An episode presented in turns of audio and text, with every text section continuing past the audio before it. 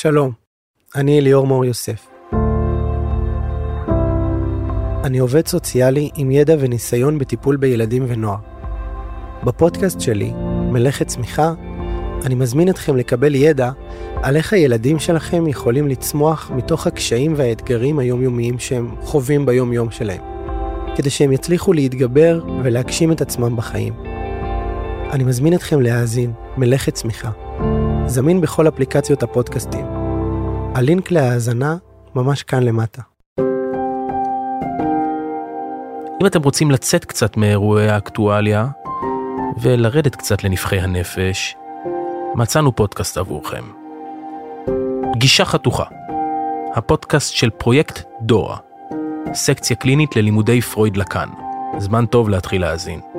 זאת נקודה שמאוד מבהירה את העיקרון הדומה והמשותף בין הפסיכולוגיה של הפרט לפסיכולוגיה של החברה נגיד, או של ההמון אפילו. זה נכון. ממש נקודה שאתה יכול לשרטט קו ישיר בין מה שקורה בפוליטיקה האישית של מישהו לבין מה שקורה במרחב הפוליטי הציבורי.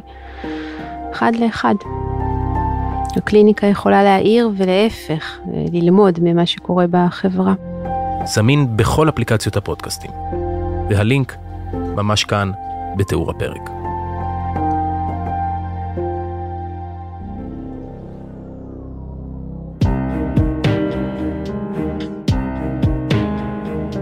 הקוגיטו, עם אברום בורג, מבית אול אין, הבית של הפודקאסטים.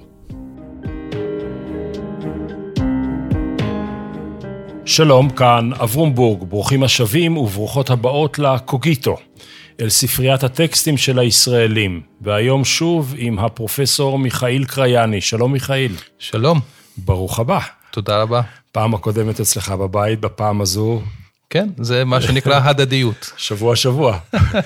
אמ, בפעם הקודמת אתה בחרת טקסט, הפעם אני ביקשתי טקסט. כן. אני רוצה לדבר על טקסט בין שתי מילים, ואני צריך אותך שתסביר לי טקסט שלי, יהודית ודמוקרטית. מה זה? זה אוקסימורון באיזשהו מובן, זה תרתי דיסתרי באיזשהו מובן. זו הנגדה שקשה ליישב אותה בעוד מובן נוסף. אה, ויש בה מתח פנימי, מתח משפטי, מתח בהקשר הקולקטיבי, מתח בהקשר ההיסטורי. וכאן אני חייב להגיד עוד משהו מקדים, שכל מי שמתווכח בנושא הזה של יהודית ודמוקרטית, קשה לו וקשה לה לנתק את העניין האישי מהעניין הציבורי, וזה דווקא נוגע לנקודה מאוד חשובה שעוד אתייחס אליה בהרחבה בהמשך, עד כמה העניין האישי והעניין הקולקטיבי אה, כרוכים אחד בשני. אז כשאני אדבר ואני אנסה להסביר את העמדות שלי, אני כן מוטה, אני כן בא מאיזושהי חברה. כלומר, גם אתה המתבונן, גם, גם אני אתה המתבונן, biased. כן, גם אני האקדמי, וגם אני מיכאיל כחוקר, גם אני מיכאל כמי שגר בנווה שלום, גם אני כמיכאל שגדל ב- בכפר יאסיף, גם אני כמיכאל כערבי פלסטיני גאה, גם אני כמיכאל שאמו הייתה פליטה ב-48', גם אני כמיכאל שהסבא מצד אבא והסבא מצד אימא איבדו את המשרות שלהם ב-48, ומה שהיה להם כבר אין להם. אז קשה לבוא ולהתנתק מכל העניין האישי ולהתבונן על המתח הקיים, על הצירוף המילים החוקתי, רק כאיש אקדמיה. אז גילוי נאות, אני לא בא כאדם אה, אובייקטיבי, אני לא בא כאדם שאינו, שאינו מוטה בהקשר הזה, אני בא כמשפטן שיש לו חינוך אה, משפטי מסוים, שיש לו גם אידיאולוגיה אישית, שהיא לא בהכרח גם ערבית פלסטינית, או לא אבל רק. גם, כן, אבל גם כמי שבא מתוך רקע, מתוך היסטוריה, מתוך הקשר, מתוך זה שאני נטוע באיזושהי מציאות מסוימת. יש מישהו בתוך כל השיחה הישראלית הזו, יש מישהו שאין לו נגיעה אישית? לא, אני, אני חושב שלבוא ולהתייחס לסוגיה הזו כאילו שאתה בא ואתה אובייקטיבי, אתה, אתה מתחיל לעשות סוג של טענה אובייקטיבית, רק כטענה אובייקטיבית, אה, אני לא חושב ש, שיש, שיש מציאות כזו. יחד עם זאת, זה לא מונע ממני כן להתייחס לערכים שאני חושב שהם ערכים אוניברסליים, ודווקא הייתי בא ומבקש להתחיל את השיחה מנקודת המבט הזו, כדי להעביר מה הקושי אה, מבחינת הערכים האוניברסליים בהגדרת אה, מדינת ישראל כמדינה אה, יהודית ודמוקרטית. אז רגע, שנבין, יש לנו מדינה שהיא מאוד פרטיקולרית, היא לא של הצרפתים ולא של האיראנים ולא של הזרטוסטרים ולא של... היא של היהודים, במובן הזה היא פרטיקולרית, ואתה רוצה להתחיל את השיחה על ה...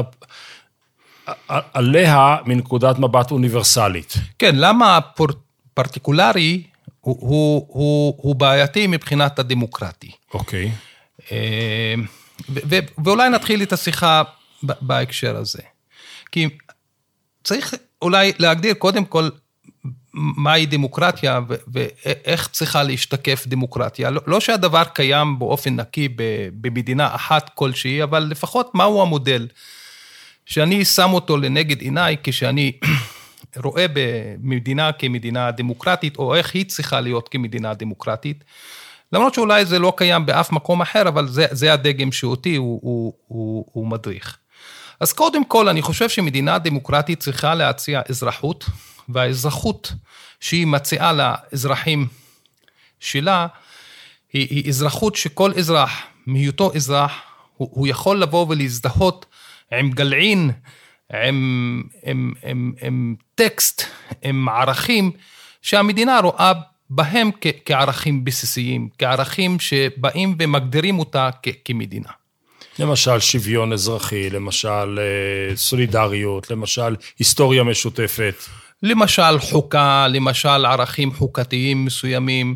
אז אני, אני צריך למצוא את, את הגלעין הזה שהוא בא והוא מכיל אותי ולא מדיר אותי. וכשאני מסתכל על הפרטיקולרי במדינת ישראל, מהו הגלעין, מהו, איך המדינה מגדירה את עצמה. בארץ אה, ישראל נולד העם, כן. אה, קם העם היהודי. אז, אז כבר במה ש... באותו גלעין קשה, כן? באותו גלעין מרכזי שישנו במדינה, היא, היא, היא מדירה אה, אוכלוסייה או מיעוט, והוא לא סתם מיעוט, וכאן צריך להגדיר את המיעוט שאני מדבר עליו, כמיעוט הערבי. הוא לא מיעוט שהגיע ממאדים, הוא לא מיעוט מהגר, הוא לא מיעוט שהגיע למדינה, אלא המדינה הגיעה אליו, והוא, והוא יליד בתפיסה שלו. אז אני לא, לא בחרתי במדינה בעצם. המדינה היא, היא שבחרה להיות איפה שאני נולדתי ואיפה שהבית הלאומי ש, ש, שאני מגדיר אותו בתור הבית הלאומי שלי. ובתוך אותו בית, בתוך אותה מדינה, ישנה אזרחות שמבחינתי היא אזרחות חלולה.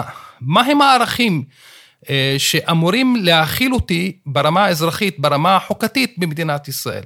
אז אם אתה עושה את אתה לוקח את עיקרון השוויון, יש מגבלות לעיקרון השוויון. אני לא יכול להתיישב במדינה הזו כמו שיהודי יכול להתיישב.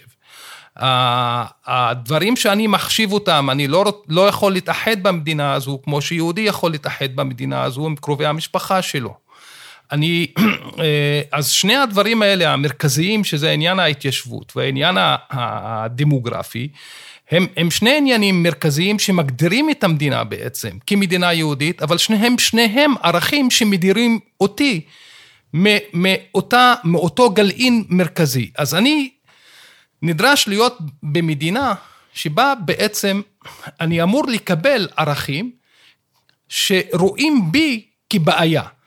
אז כאן הבעיה המרכזית... איפה אני רואה בך בעיה? איפה אני ה... חברת הרוב היהודית רואה בך בעיה? איפה זה מוגדר? ניקח את חוק השבות. Okay. אוקיי. ניקח את חוק השבות. אני חושב שהיום חוק השבות שהוא... הוא האריזן דת של, של מדינת ישראל כמדינה יהודית. אם יש דו, משהו שהוא העצם הבריח שמגדיר את המדינה כמדינה יהודית, אם תשאל, זה, זה חוק השבות. עכשיו, אני שואל את עצמי היום, מה ההצדקה של חוק השבות? ההצדקה של חוק השבות היום היא יותר דמוגרפית, פחות להציל את היהודים בארצות הברית מהגזענות או האנטישמיות בארצות הברית. אבל חוק השבות, הם, הם התכלית שלו, ואני מניח שגם אם כל יהודי בכל מקום בעולם לא יסבול עוד מרדיפה או מאנטישמיות, אני חושב שחוק השבות עדיין יישאר על כנו. אבל חוק השבות, מה ההצדקה שלו היום? היא, היא הצדקה דמוגרפית. אבל מהי ההצדקה הדמוגרפית? היא, היא רואה בי כ, כבעיה. הצדקה דמוגרפית, כלומר, תמיד, בכל מצב, לשמור על הרוב היהודי, כן. ואת הערבי כמיעוט. כמיעוט. אבל בסדר, אז, אז הנה מבחינת הרוב היהודי זה נראה מוצדק, אבל איך אני יכול לקבל הסדר שרואה בי כ, כבעיה, ואז לבוא ולהציב אותי, אז הנה אתה לא מסכים להגדרת המדינה כמדינה יהודית, כי, כי, כי אתה חתרני, אבל מי חותר אה, אה, מאחורי הערכים, שאני לא חושב שאני חותר מאחורי הערכים, אם כל מה שאני רוצה הוא לא, לא להגדיר אותי כבעיה. בוא, בוא נשאר רגע פה, באזור המתח הזה, שהדמוקרטית אומרת לך, אתה שווה בין שווים לכאורה, רטורית, והיהודית אומרת לך, לא, אתה מודר מתוך השוויון. זה בערך ה... הנוסחה. עכשיו, אני מקים מדינה חדשה, אנחנו בה' באייר, ב-15 במאי 1948, אני מקים מדינה, אני קורא לפרופסור קריין, אני אומר לו, מיכאיל, תקשיב, אני מקים פה מדינה לעם היהודי אחרי השואה וכולי וכולי, אבל אני רוצה שאתה, בן המקום, הילידי, כמו שאתה הגדרת אותו, תהיה שווה, ב... שיה... תהיה שווה בכל דרך וצורה. איך, איך זה נראה? איך אתה היית מקים את המדינה מההתחלה כדי שתהיה מדינה יותר הוגנת? שאלה כללית ומאוד קשה. מה שאני חושב שכן צריך לקרות, כן, שלדבר על זהותה של מדינת ישראל כמדינה יהודית ולחשוב שזה מתיישב עם הערך הדמוקרטי, אני לא חושב שזה אפשרי בכלל, אם אתה לא פותר את, ה, את הסכסוך הערבי, את הסכסוך הישראלי-פלסטיני. למה? אה, כי, כי מבלי שאתה פותר את הסכסוך הישראלי-פלסטיני, ואין הגדרה עצמית כמו שהקבוצה היהודית מבקשת לטעון שיש לה, ואני ברמות שונות, אני חושב שאכן, אה, לעם היהודי יש זכות להגדרה עצמית. זה לא, זה, זה לא דבר ש, שאני גם אומר אותו מן הפה ואל החוץ. אה, כן, יש לעם היהודי אה, זכות להגדרה עצמית, אבל יש גם לעם הפלסטיני זכות להגדרה עצמית. הבעיה שלי עם, עם מה שהתפתח ועם הדינמיקה שהתפתחה, שלבוא ולהסכים על התנאים, מהם התנאים של ההגדרה העצמית של כל אחד משני העמים, זה, זה דבר ש, שלעיתים הוא, הוא, הוא, הוא לא חלק מה, מה, מהשיח הלגיטימי. אה, אוקיי, בוא, בוא עכשיו נדבר על הקמת מדינה פלסטינית. אני לא חושב שאפשר לבוא ולהצדיק את. המדינה היהודית בכלל, אפילו במונחים אוניברסליים, אם אתה לא, לא פותר את, את הסכסוך הישראלי-פלסטיני. תן לי רגע לתרגם את זה. אתה אומר, אוקיי, התקוטטנו ב-48', קמה מדינה, 70 שנה, 80 שנה אנחנו מבזבזים להקיז דם אחד לשני, יום אחד יהיה פתרון, והשוויון האישי יהפוך להיות גם שוויון קולקטיבי, מה שמגיע לקהילה היהודית הפוליטית מגיע לקהילה הפלסטינית הפוליטית, סוגיות האחדות, המגור, האיחוד משפחות, המגורים, השיבה של הפלסטינים ייפתרו במסגרת הישות הפוליטית הפלסטינית, וסוגיות אה, השבות של היהודים ייפתרו במסגרת הפוליטית של היהודים. שזה בעצם שתי באיש, מדינות. כן, באיזשהו מובן כן, אני חושב ש... כדי להגיע ל... לעמק השווה, כדי, כדי להגיע לסוג של פתרון שאני יכול לבוא ולהצדיק אותו במונחים אוניברסליים, אני חושב שצריך פשוט לשבת ו- ו- ולדון מהם התנאים של ההגדרה העצמית. אני דווקא מוצא, אה, לפעמים משני הצדדים, אבל גם אם אנחנו נתמקד ב- ב- בהקשר היהודי-ישראלי, לא, יש דברים שאתה לא יכול לבוא ולקרות עליהם תיגר גם אם אתה תרצה לשבת איתנו ולדון על הזכות להגדרה עצמית שלנו כיהודים. ואני דווקא חושב שזה בלתי אפשרי. אני כן יכול לקרוא תיגר על זה שחלק מההגדרה העצמית של מדינת ישראל זה, זה לתבוע אקס, אקסקלוסיביות על מה שהיא מגדירה את ארץ ישראל, כן? אה, של, של, של זכות להגדרה עצמית על, על חבל ארץ זה, כי ברגע שאתה טוען לאקסקלוסיביות, אתה מדיר אותי בתור מי שלא לא שייך, אבל זאת המולדת שלי. אז אני אתן לך דוגמה אחת שלדעתי אה, ממחישה את הדבר הזה באופן אה, מובהק. ניקח טענה של רשימה שרצה לכנסת, והטענה של הרשימה הזו היא שהיא מעוניינת במדינה אחת בין הים לבין הנהר. אוקיי. עכשיו, אם אני מפלגה יהודית, ואני מבקשת אה, לכונן מדינה אחת בין הים לבין הנהר, זה לגיטימי בשיח החוקתי, הפוליטי אה, בישראל.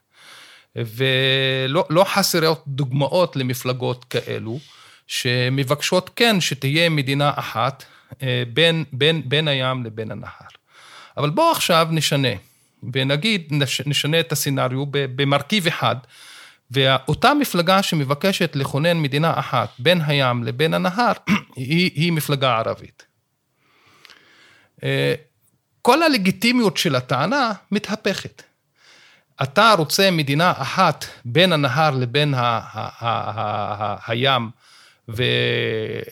ושיש עיקרון של כל אדם עם כל אחד, אה, אה, התחושה שלי וההערכה שלי, שזה דבר שלא, שלא יעבור את הסף של הלגיטימיות מבחינת תוקף הטענה הזו ברמה החוקתית וגם ברמה הציבורית. אולי צריך למתוח את הטענה הזאת שלך לעוד קצת כיוונים. אני עכשיו מפלגה יהודית שרוצה אה, מדינה אחת בין הירדן לבין הים.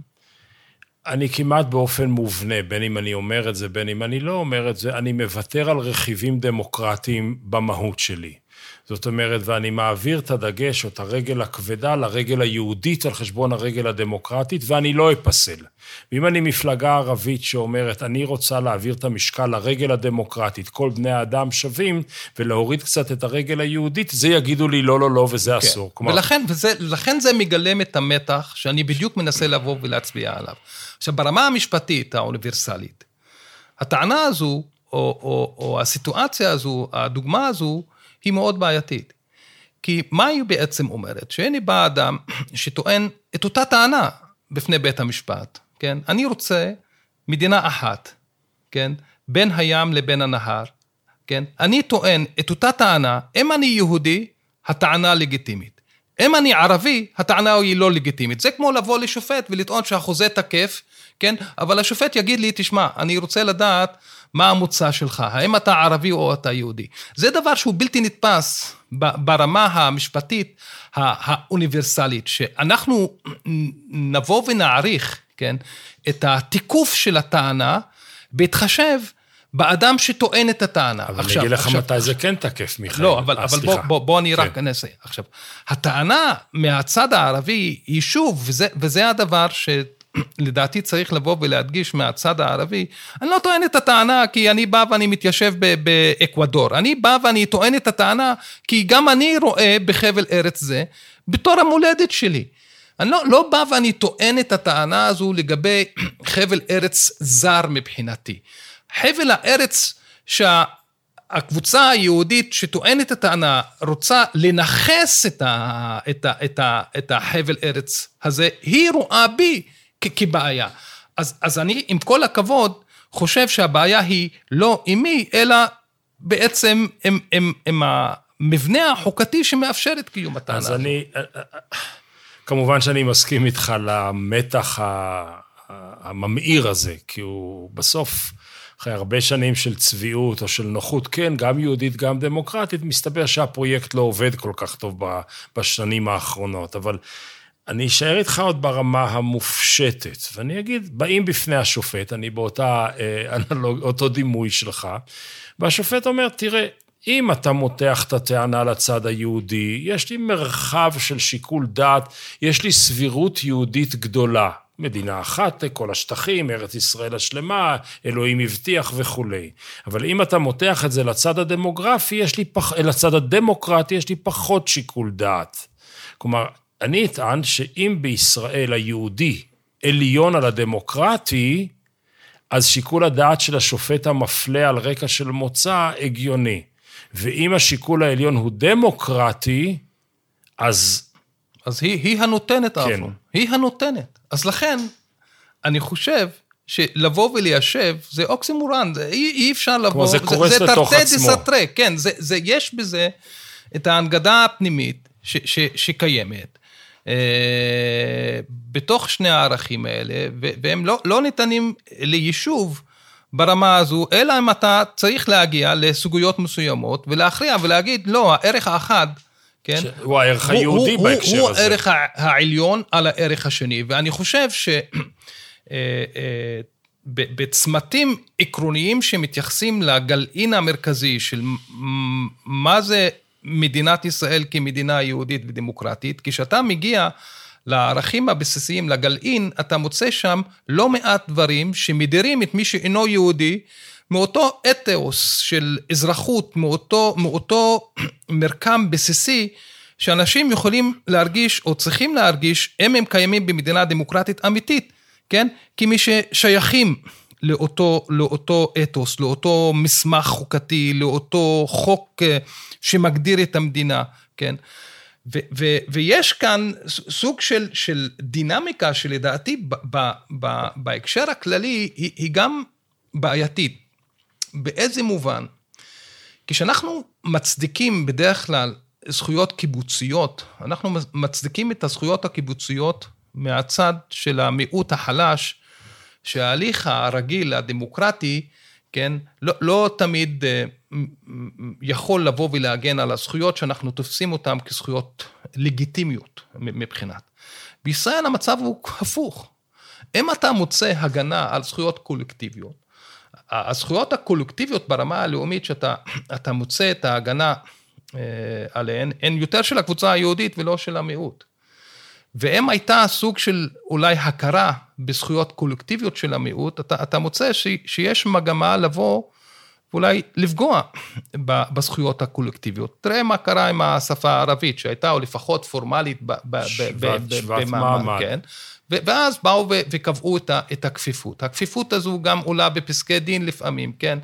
ואתה מוצא ש- שיש את, ה- את ההיררכיה הקיימת אה, מבחינת מי יכול לבוא ולנכס את המדינה הזו אליו ו- ויכול לבוא ו- ולטעון ל- ל- ל- ל- לדברים שאכן אה, יכולים לאתגר את ההגדרה של המדינה כמדינה יהודית. אתה מוצא את החסם, אתה מוצא את ה- את הגבול, והדוגמה שהבאתי מקודם, מי יכול לבוא ולטעון למדינה אחת, כן? בין הים לבין הנהר, אני, אני חושב שהיא היא מדגימה באופן, באופן הכי ציורי את, ה, את, את המתח ה- אני הקיים. חושב שאתה נוגע כאן בפסיכו, בפסיכו-קונסטיטוציה, ואני אסביר למה הכוונה. יש מדינה, יש מדינה לעם היהודי, נעזוב כרגע איך הוא הגדיר אותה ומה נסיבות הקמתה. המחיר ששולם ב-48' היה במטבע פלסטיני קשה. ועכשיו חברת הרוב היהודית מסדרת לעצמה הגנות קולקטיביות בתוקף היסטוריה בת אלפי שנים בהן היא הייתה חלשה, בלי להכיר בזה שהיא הפכה בעצם להיות חברת רוב חזקה. בעצם ההגנות הניתנות כאן לקולקטיב, כפי שהגדרת אותו, הן מתוקף איזו טראומה מוקדמת לחוויה הנוכחית, שהיא בכלל טראומה של מישהו אחר, היא טראומה של הפלסטיני. יכול להיות שזה, שזה הפסיכואנליזה של, של, ה, של, ה, של הרוב היהודי, שאני אני לא, לא יודע, קשה, קשה לבוא ו, ו, ו, ולהתייחס לעניין של פסיכואנליזה סובייקטיבית של, של קבוצה, לפחות מהבחינה, מהבחינה שלי. כשאני רואה את המציאות כמציאות שבה אני רואה שיש צד אחד שהוא בעצם חזק, והוא הצד החזק במשוואה, הוא הצד שיכול לחוקק את החוקים שהוא רוצה לחוקק, הוא הצד שיכול לשלוט בעם אחר, הוא, הוא הצד שיכול להכתיב לעם אחר את התנאים, תנאי החיים שלו, הוא הצד שקבע גם ממשל צבאי, הוא צד שעושה גם הפקעות, הוא צד שמיישב את הקבוצה שלו בכל חלקי הארץ, אבל מתי, אברום, שמענו על הקמת יישוב ערבי? כן, בגוש דן, או להפקיע לא, אדמות. מ-48' כן. קמו למעלה מ-700 יישובים ליהודים, ודומני שבעה ל... ללא יהודים שכולם בפזורה הבדואית. כן, ואפשר, ואפשר לבוא ולהגיד, כן, שאפשר לייהד את, ה, את הגליל אה, וזה דבר שהוא נתפס כלגיטימי, ולא רק כלגיטימי, אלא זה חלק מהגדרת המדינה כמדינה יהודית. אבל איך אני כתושב הגליל רואה את המציאות הזו? מה אתה מצפה ממני לבוא ולהרגיש שהמדינה היא מדינה דמוקרטית? אה, אז, אז רוצים שוויון, אוקיי, אז בואו, הפקעתם אדמות במשך כל השנים. מהערבים לטובת היהודים, בואו עכשיו ניקח עוד 75 שנה קדימה ונתחיל עכשיו, הם רוצים את השוויון, כן, באמת, מהבחינה הזו, אז בואו תפקיע עכשיו, תתחיל להפקיע אדמות מהצד היהודי כדי לה, להקים יישובים ערבים בגוש דן ובאיפה, על המצפים. אה, מסביב לכפרים בגליל, איפה לא בעצם.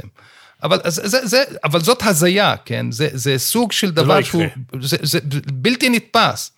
אז שוב, עניין המתח הבסיסי מנקודת המבט האוניברסלית, ואני אומר, כן, את הדברים ברמה האוניברסלית, שאתה לוקח אותי כאזרח של המדינה, כן, ואם אתה צריך לפעול על פי לפחות גרסה של מסך הבערות של רולס, כן, אתה אמור לחשוב על סוג של הסדר שאני יכול להסכים לו. בוא, בוא נחפש אותו רגע.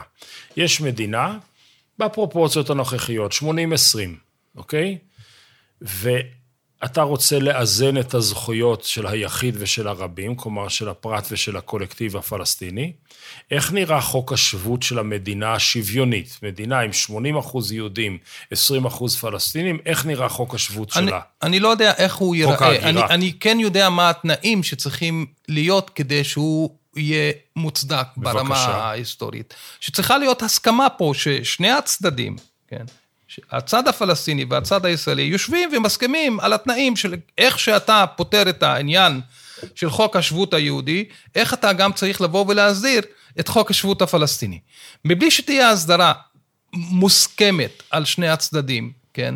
אני לא חושב שאפשר לבוא ו- ו- ולהגיע להסדר שמנקודת המבט הפלסטינית יהיה, יהיה הסדר אה, מוסכם. אני, אני, אני לא...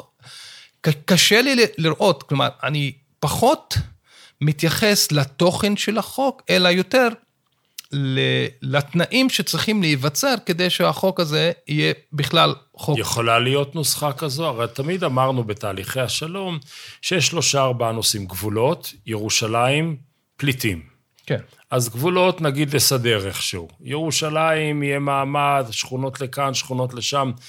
יכולה להיות נוסחה בנושא הפליטים? אני חושב שכן. אני לא, לא... אני חושב שכן. אני חושב שאפשר כן לחשוב על סוג של נוסחה. אה, ובעיקר הנוסחה, מש, התנאי הבסיסי שלדעתי צריך ש, שייווצר, ו, ויכול להיות שזה, שזה, שזה תנאי שהוא קשה במציאות הקיימת, אבל הוא התנאי, זה העניין של ההסכמה. צריכים לשבת הנציגים של שני הצדדים ולהגיע לפתרון מוסכם. מבלי שאתה מגיע לפתרון מוסכם, מה שאתה לא עושה, הוא, הוא כ, כבלתי מוצדק על ידי, על ידי הצד השני. אז אני לא יודע מה התוכן. מה הערכים המבניים המהותיים שיהיו מבחינת חוקי ההגירה, אני, אני חושב שכדי שהם כן יהיו מקובלים, צריך ליצור את התנאים כדי שהדבר הזה יתאפשר. ומה שיכול לאפשר זה, זה סוג של הליך היסטורי, כן, בין שני העמים, לשבת ולדון בתנאים האלה, מבלי שיש את התנאי הזה, אה, קשה. כלומר, כאיש של פרוצדורה, כאיש של משפט, אני דווקא חושב ש, שהפתרון הוא, הוא פחות במהות, אלא יותר בפרוצדורה. באיך מגיעים להסכמה, באיך מגיעים למהות. מעניין, איך? ו, ו, לא, זה, זה העניין, ש, שצריך להיות הליך של, של יישוב סכסוך, או יישוב סכסוכים במקרה שלנו, כן? אה, הליך היסטורי. כפי שהתקיים במספר מדינות כמו בדרום אפריקה, ומדברים על Transnational Justice בדרום אפריקה, כפי שהתקיים, צריך שיתקיים הליך שהוא גם הליך שפתרון, שפותר את הסכסוך, וגם הליך שמרפא את, את הפצעים ואת המשקעים שנוצרו במשך כל השנים. הדבר הזה לא יקרה אה, ב, ב, ביום אחד, זה, זה, זה דבר שצריך שיתרחש אה, לאורך תקופה מסוימת. אבל מבלי, שה, מבלי שזה קורה, אני חושב שזה בלתי אפשרי. הנה, אני, אני אקח לך את הדוגמה אצלנו בנווה שלום. הנה, אני גר בנווה שלום. והיו לו ויכוחים עם אנשים, אני לא רוצה להזכיר את השמות שלהם, כי הם כבר לא בחיים, אז זה לא... לא. אז, אז אני הייתי שואל את האנשים בוויכוח הזה על מדינה יהודית ודמוקרטית, כאילו, מה מפחיד אם אנחנו נהיה באמת שווים באותה מסגרת מדינית? אני, אני כמיכאל ואת או אתה, כיוסי או כראובן או, או כשרה, מה, מה הבעיה שנהיה שווים? הנה אני בא ואני אני אומר לך, כאברום, אני, אני, אני מכיר בזה שיש לך זהות יהודית, אני מכיר בזה שהזהות היהודית ש, שיש לך היא זהות שצריך גם לטפח ברמה הקבוצתית. כי אתה, וזה, וזה טיעון שהייתי רוצה גם להיכנס אליו, אני, אתה, אתה כאברום, אני כמיכאל, אנחנו כיחידים, כן, אנחנו לא, לא אותם אנשים בלי הקולקטיב שלנו. אני, אני מרגיש ש, ש, שאני כמיכאל, אני חסר ויש בי חיסרון מזה שהם לא, לא, לא מכירים גם בקולקטיב שלי, לא מכירים בשפה שלי. הקולקטיב לא, הוא לא, הערבי. כן. כן. הערבי, הפלסטיני, לא, לא מכירים במחמוד דרוויש, לא, לא מכירים ב... ב, בציירים שלי, לא, אני לא רואה מוזיאון שהמדינה מקימה לתרבות ולמורשת שלי. אני לא רואה את התיאטרון, אני לא רואה את, ה, את הספרות, את, את ההוויה. אה, את זה שאם אני בא ואני מזכיר שזה כפר שאני גרתי בו לפני 48, אני כאילו חתרני, אני צריך כאילו לבוא ולדרוס על, על, על ההיסטוריה שלי, לפגוע בי עצמי כדי שאני אהיה אזרח. זה בלתי נתפס לפעמים. אני לא יכול להתכחש, זה חלק ממני, זה חלק מההוויה שלי, זה חלק, כמו שלך, כן, יש את ה... יש, יש את התלמוד, יש את ההלכה היהודית, יש את המורשת היהודית, יש את השפה העברית, יש את ההיסטוריה. אני, אני רוצה להכיר, אבל מאותה, מאותו מקום של ההכרה, ההכרה היא הכרה הדדית. כמו שזה זה נכון לך, כך זה נכון מבחינתי. אתה חושב ש... נגיד שבין הירדן לבין הים, אני שומע כל הזמן את הדחיפה שלך לכיוון של שתי ישויות מדינתיות כדי לארגן את הקולקטיבים בצורה קצת נפרדת. אולי יותר מאוחר זה יתגלגל למשהו אחר, אבל יש איזשהו שלב שאתה... אתה נמצא ב two states עדיין, שבס... כי אנחנו רק בשיחה תיאורטית כאן, כי לא אתה ולא אני פותרים את הבעיה מחר. נ... נגיד, נגיד שיש עכשיו... אם זה יהיה הפתרון המוסכם, וזה מה שפרגמטית, כן, יחסוך לנו את, ה, את הסבל האנושי האדיר שאנחנו חיים בו. אה, אם זה יעשה את הפתרון, אני בעד מאשר להישאר בסוג של פנטזיה שאולי עוד אלף שנים היא, היא, היא, היא תתגשם. הגענו למצב שיהיו שתי מדינות ויותר, אין, הגבולות יהיו מטושטשים, כי הכלכלה כבר מאוחדת ושוק העבודה מאוד מאוד מעורבב. וגם אפילו חלק מהתרבויות, זאת אומרת, אנחנו מתנהגים מאוד מאוד דומה כקולקטיבים בהרבה מאוד, בהרבה מאוד מובנים. ועכשיו בואו נלך לטווח מאוד מאוד ארוך, שהפתרון כבר, הוא כבר חי. עבר דור, עבר שניים, עבר שלושה, כי שיחה, אתה אמרת, 75 שנה לקח לקלקל, ייקח 75 שנה אולי לתקן. ואז יקומו אנשים ויגידו, לפחות מהצד היהודי, אני לא יודע מה יגידו בצד הפלסטיני או הערבי, כי כאן השייכות היא, היא כפולה, היא גם שייכות למבנה פלסטיני וגם שייכות לתרבות ערב הרבה יותר גדולה שמוגדרת על ידי שפה וכל הנובע ממנה. יקום היהודי ויגיד, תשמע, אני אוהב את מיכאל, אני לא מפחד ממנו, אין לי בעיה בשום דבר מכל מה שציינת כאן, אני רוצה לגור עם אנשים כמוני.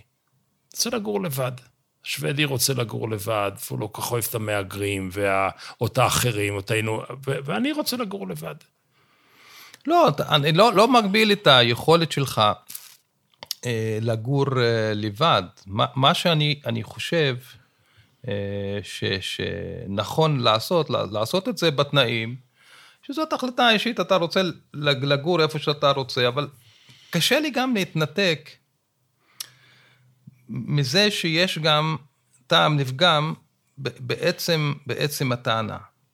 אה, מה, מה זה לגור לבד, כן? מה, מה זה לגור לבד? אם אני בא ואני שכן שלך ואני לא, לא בדיוק מהקבוצה שלך ואני דופק לך על הדלת ואתה אומר לי, תשמע, אני לא, לא רוצה לקבל אותך כי אני רוצה לגור לבד. אני אגיד לך, אם אני סמוטריץ', אני רוצה להשלים את 48, את הנכבה, אני לא רוצה שתהיה כאן בכלל. אם אני חיים רמון, אני רוצה להמשיך את אוסלו ולהקים חומה בינינו לביניכם, ולא רוצה לראות אותך, כי אני לא סובל אותך. ואם אני סתם אדם, לא יודע מה, מהשורה, אני לא רוצה לגור עם אנשים שש, ש, ש, ששונים ממני. אבל יש כאן, בשתי הקהילות, אגב, חשדנות כל כך גדולה וחוסר רצון לחיים משותפים, שאתה יודע שגם נווה שלום וגם השיחה בינינו לא. הם היוצא דופן. לא, אבל הבעיה, הבעיה פה היא, היא הבעיה הבאה. נווה שלום הרי היא קמה על, על אדמה פרטית ואישית של המנזר. היא, היא לא, לא אדמה שהמדינה באה ותרמה לשם נכון. הקמת היישוב. כל החינוך הדו-לאומי, דו-לשוני במדינת ישראל, הוא, הוא, הוא יוזמה שהגיעה מלמטה ואיכשהו התבססה, ולדעתי גם הצליחה. והייתי גם שותף להקמת בית הספר הדו-לשוני יד ביד. יש לנו נכדים שלומדים כן. שם, מדברים ערבית ועברית על בוריין.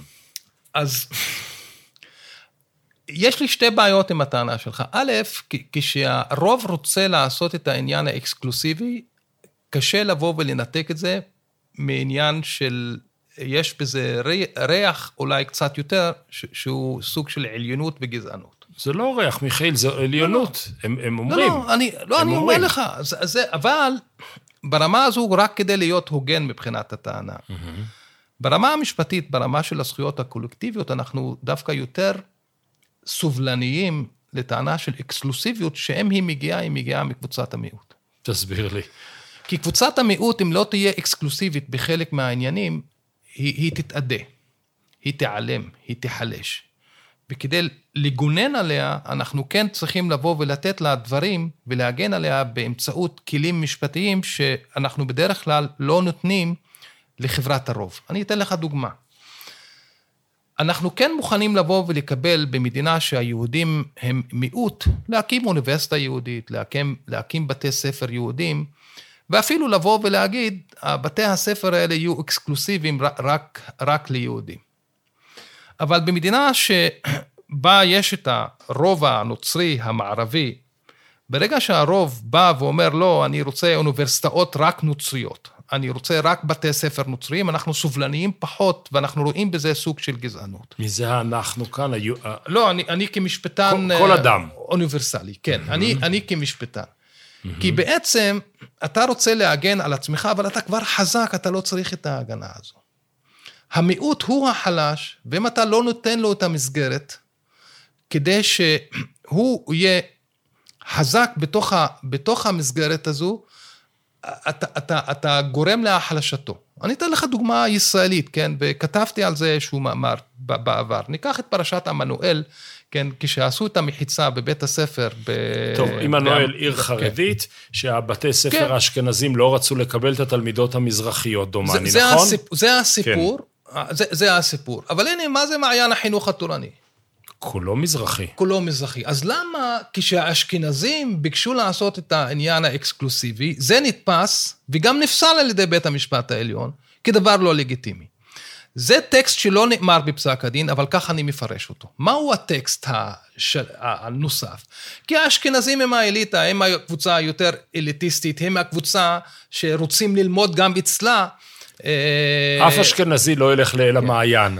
אז, אז, אז כשהאשכנזים באים ומדירים את, ה... את המזרחיים, זה נתפס כלא לגיטימי, ובצדק, אבל כשהמזרחיים רוצים להדיר את עצמם וליצור לעצמם מסגרת, אוטונומית. זאת הגנה, זה, זה, זאת הגנה זאת הגנה מן הצדק. לכן, כן. לכן, מעניין. הקבוצה מעניין. שעושה את ההדרה, חשוב לדעת איזה קבוצה עושה את ההדרה, וזאת הבעיה של הטענה שאתה מביא מפי של סמוטריץ', כשהרוב החזק רוצה לעשות את ההדרה, יש בזה את העליונות, יש את הגזענות, אבל כשהמיעוט, המיעוט בא לעשות את ההדרה, כי מבחינתו זה להתקיים כמיעוט. בלי ההדרה אני, אני אחדל להתקיים.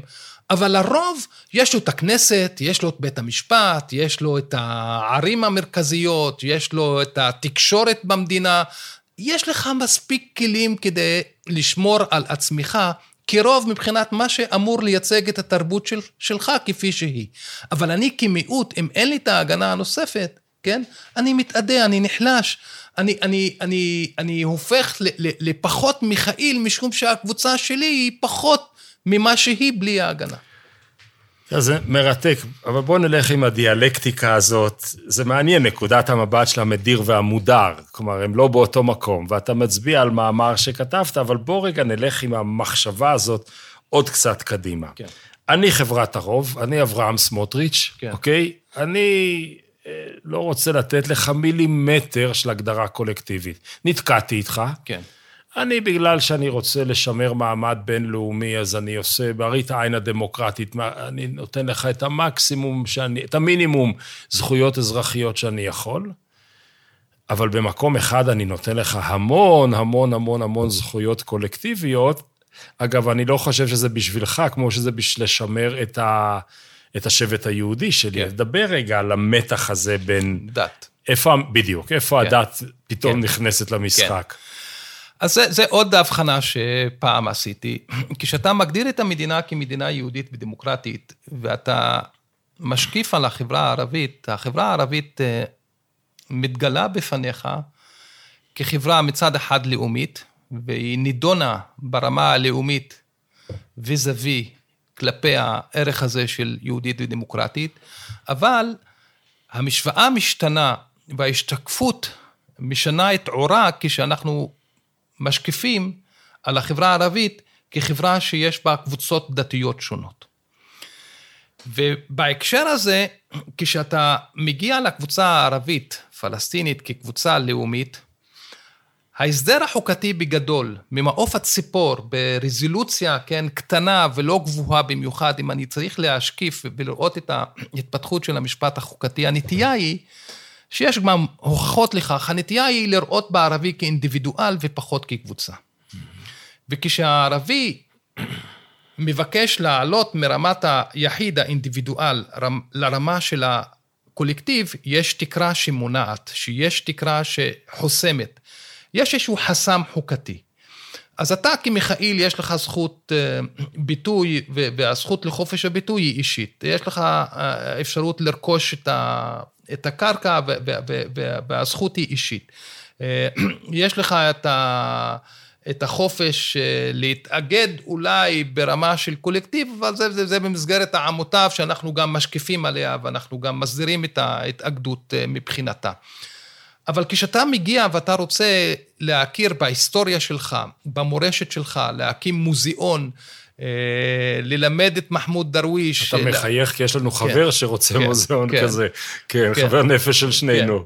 ואתה אתה רוצה ב, לעלות מהרמה ה- של היחיד לרמה של הקולקטיב, אתה, מגיע לתקרה, וגם אם הגעת לשם, אתה, מוצא איזשהו כוח שדוחף אותך חזרה אה, ל, ל, לטעון רק לזכויות אה, אינדיבידואליות. אז, אבל ברמה הדתית, ההשתקפות שלך כנוצרי, כמוסלמי, כדרוזי, מבחינת המדינה, מבחינת הערך הזה של מה זה יהודי ודמוקרטי, קודם כל, לפחות ברמה ההיסטורית, יש שינויים לאחרונה, אבל ברמה ההיסטורית, ההשתקפות הייתה שאתה קבוצה ואתה לא אינדיבידואל. לא ראו אותך כאינדיבידואל וראו אותך כקבוצה.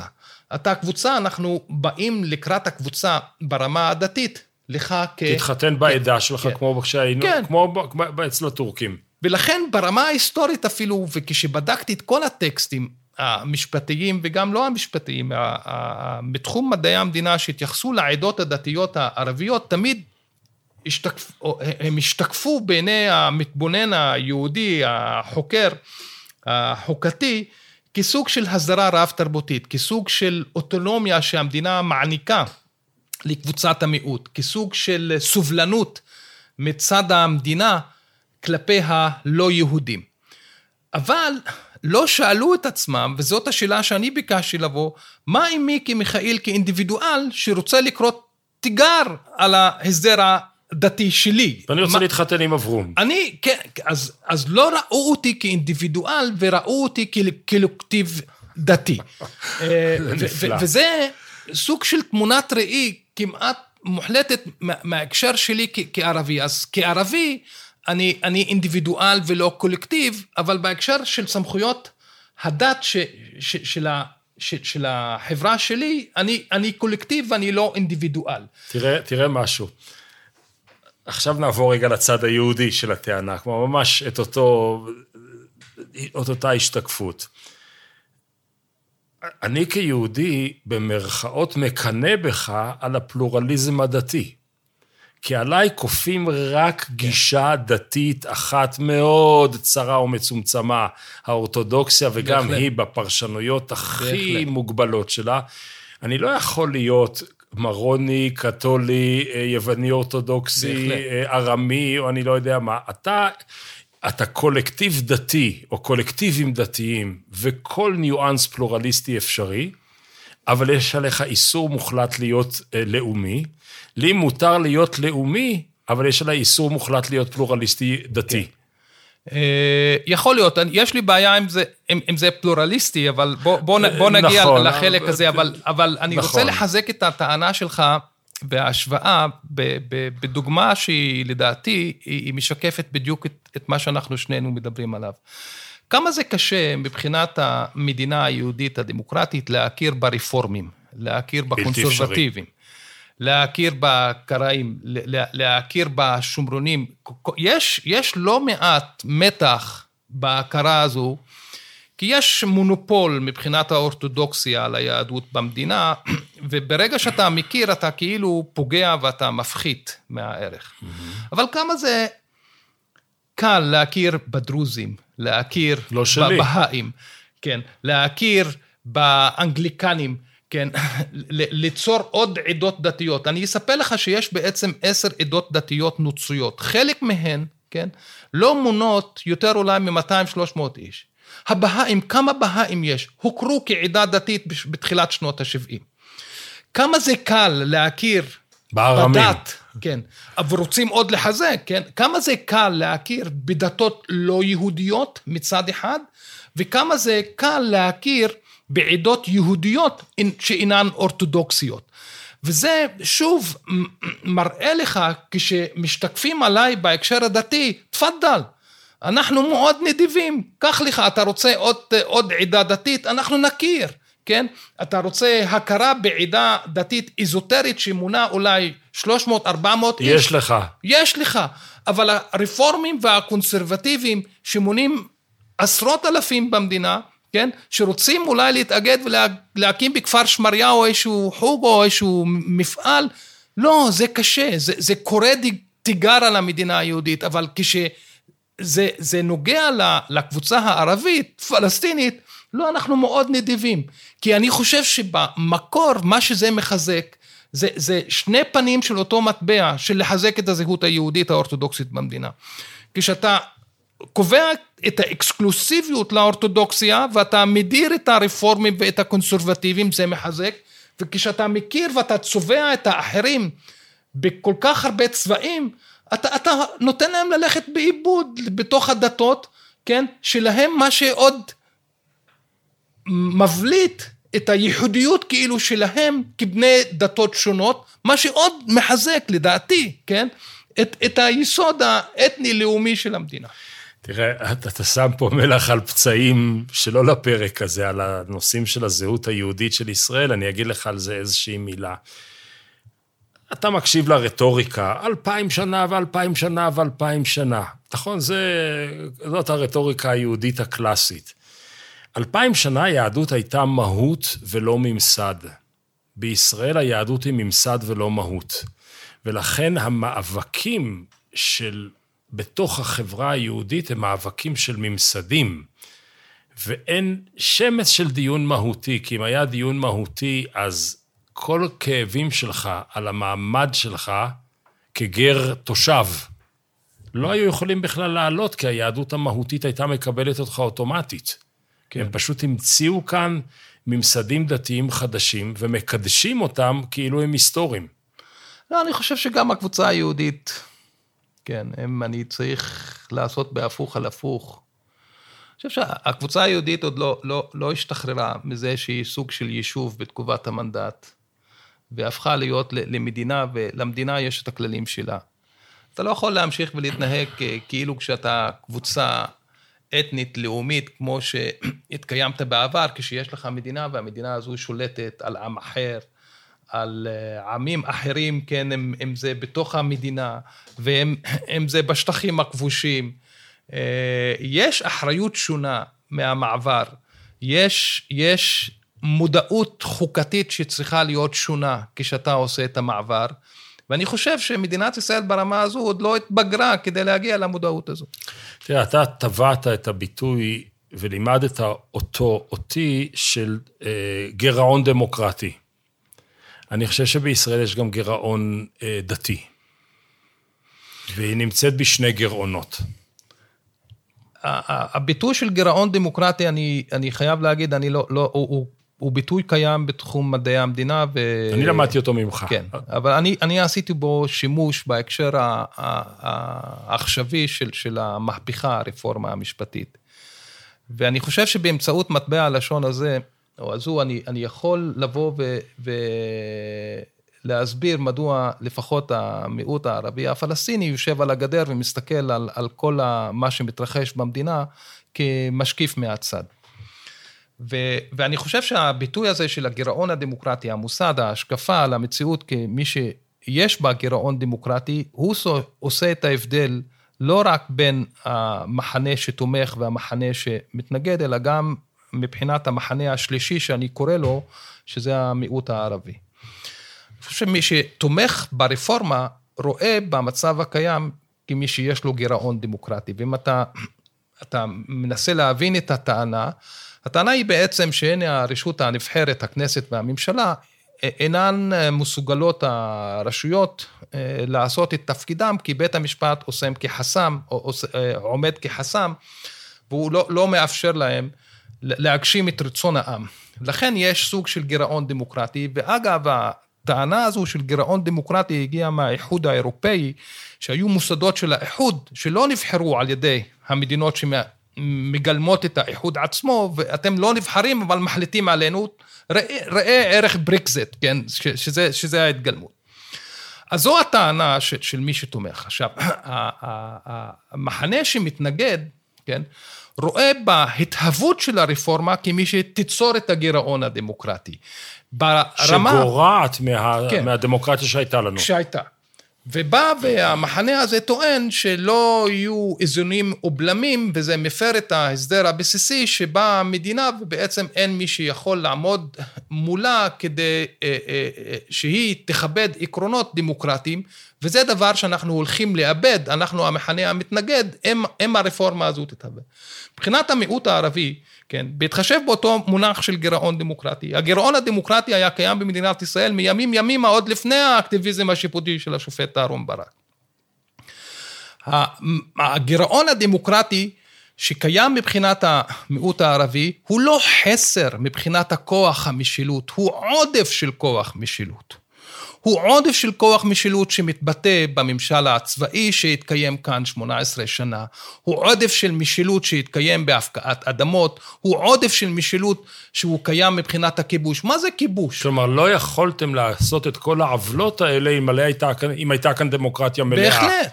בגלל שהיא גירעונית, בהחלט. אתם יכולים לפעול בצורה לא דמוקרטית. בהחלט, ולכן זה הגירעון הדמוקרטי, הוא טבוע והוא קיים עוד מימים, ימימה מבחינת ההסדר החוקתי במדינה. לכן, בהפוך על הפוך, אני בא ואומר, שבעצם, אני קשה לי לבוא ולהתחבר למחנה המתנגד, כי המחנה המתנגד רוצה לשמר מצב חוקתי שפגע בי, שהוא מבחינתי הגירעון הדמוקרטי. אז איך אתה רוצה שאני אבוא ואני אעמוד כתף אל כתף כדי למחות נגד ההסדר שהממשלה רוצה לקדם, כשאתה בעצם תשתוק או תחדול מכל המחאה שלך, אם הממשלה תיסוג.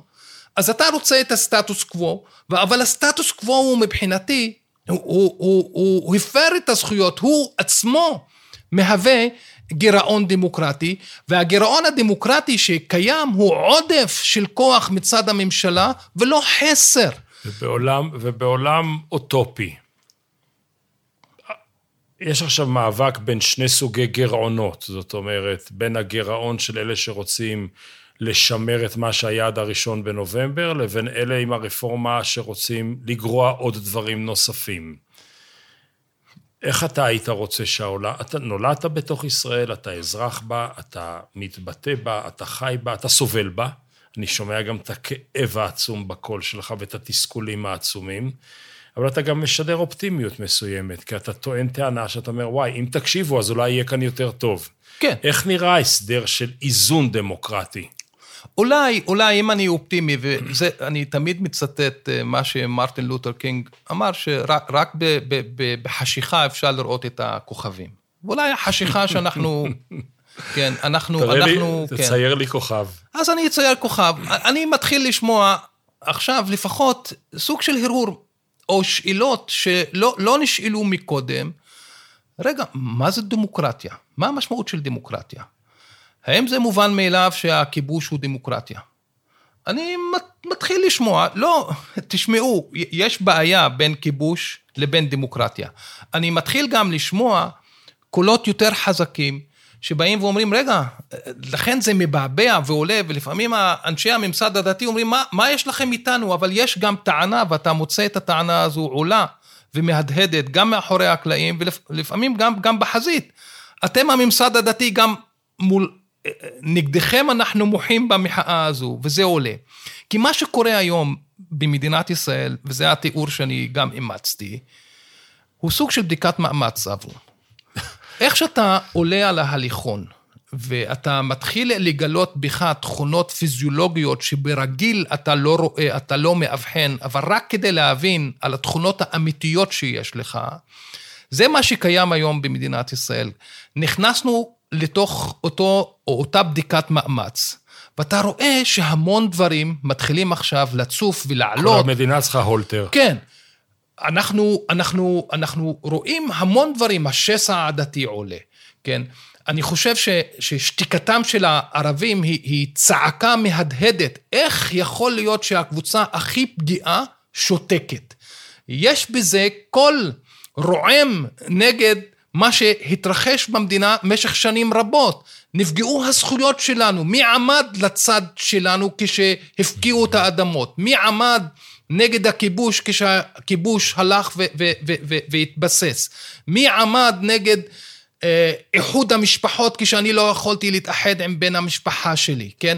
מה עם הכאב שלי? שתקתם ואתם כעת באים ושואלים איפה אתם? אני שואל, איפה הייתם בעבר? כן? אז אנחנו רואים המון כוחות ש...